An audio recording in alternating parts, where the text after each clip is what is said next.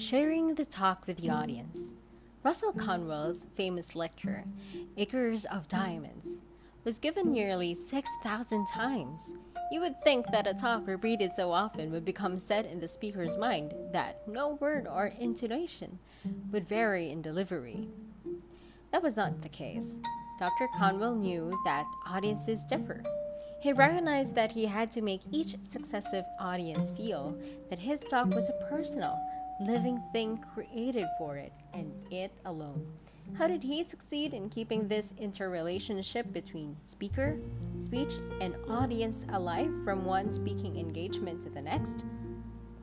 I visit a town or a city, he wrote, and try to arrive there early enough to see the postmaster, the barber, the hotel manager, the principal of the schools, some of the ministers, and then go into the stores and talk with people and see what has been their history and what opportunities they had.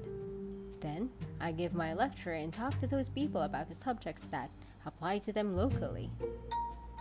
Dr. Conwell was thoroughly aware that successful communication depends upon how well the speaker can make his talk a part of the listeners and the listeners a part of the talk.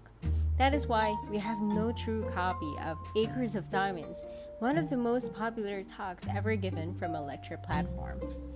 With his clever insight into human nature and his painstaking industry, Dr. Conwell did not give the same lecture twice, although he addressed almost 6,000 different audiences on the same subject.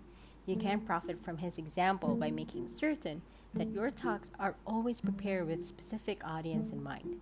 Here are some simple rules that will help you to build up a strong feeling of rapport with your listeners.